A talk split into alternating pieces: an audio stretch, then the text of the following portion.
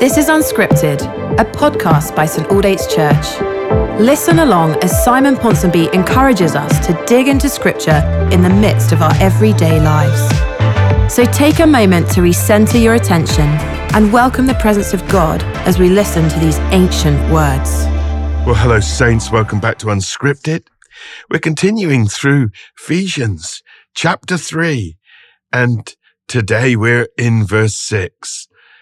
And Paul again, often the flow of his argument is a sort of spiral where he repeatedly loops back, repeats himself, picks up on a previous sentence, brings it into the floor. There is a sense where there is a linear progression in his writing, but it's a bit jazzy and he circles back and picks up those themes and those notes, those motifs and carries them forward, looping back, moving forward, looping back, moving forward. Um, it's not that he's repeating himself. He's just underlining the points he likes to make, like all good preachers.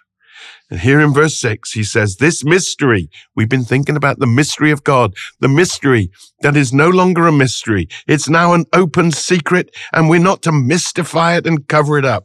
This mystery is that through the gospel, the Gentiles are heirs together with Israel, members together of one body and brought together in the promise in Christ Jesus, sharing together in it.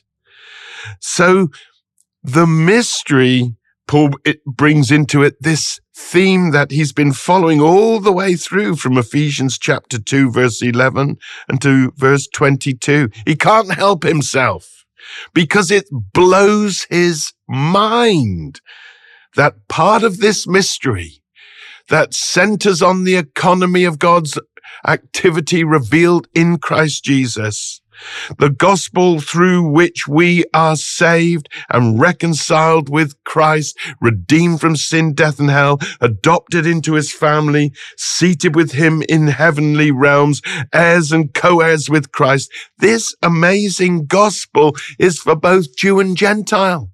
Paul's repeating himself here, like I often do. He's repeated himself because he's full of wonder at this. Jew and Gentile together, he says in verse six.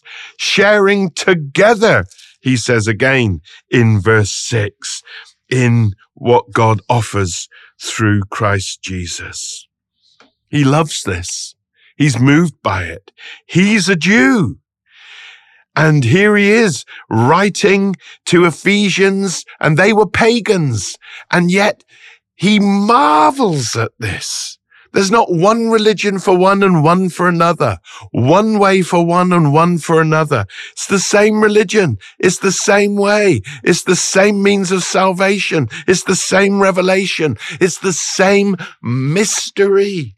And it's the same body that they are united in. They become one body, baptized into Christ and united with him. They share in it together. Twice he uses that word, together, together. He's made the two one. Paul loves this. He can't believe it because he grew up as an Orthodox Jews, Jew despising Gentiles. He thought of them as dogs.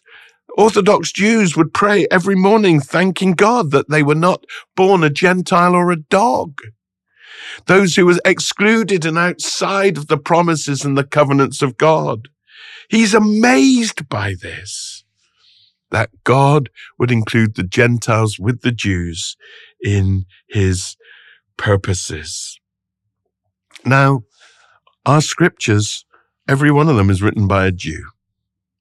Every one of our scriptures is written by a Jew. You know, many years ago, when I was first a Christian as a young person, I wrote around the edge of my Bible uh, on the gold block. It got worn off. And I said, if you love the Bible, remember who gave it to you. The Jewish people. Our faith is Jewish. Our heritage is Jewish. We are, as it were, uh, Jew- we become Jewish unnaturally born. Paul says someone is not a Jew who's one outwardly, but through the circumcision of the heart inwardly. But we thank God for the Jewish people because through them we become heirs and co-heirs with Christ. Through them we receive the covenants, through them the scriptures, through them the prophets, through them the revelation of God comes to us. And of course, preeminently, God is the God of Abraham, Isaac, and Jacob. Yahweh is the Jewish God. And Jesus is God in the flesh as a Jew, Jewish flesh. And he's the Jewish Messiah. And he's the King of the Jews. I want to encourage you. Thank God for the Jewish people and pray for the Jewish people. How they have suffered. How they have suffered, often at the hands of the church. If you study history, you'll see it's the church that has so often driven persecution. How they have suffered. Pray for the Jewish people. How many Jewish people do you know who've come to faith in Jesus Christ? Today, I want you to pray that God would bring more Jewish people to know him. Our gospel came to us through the Jews and it needs to get back to the Jews.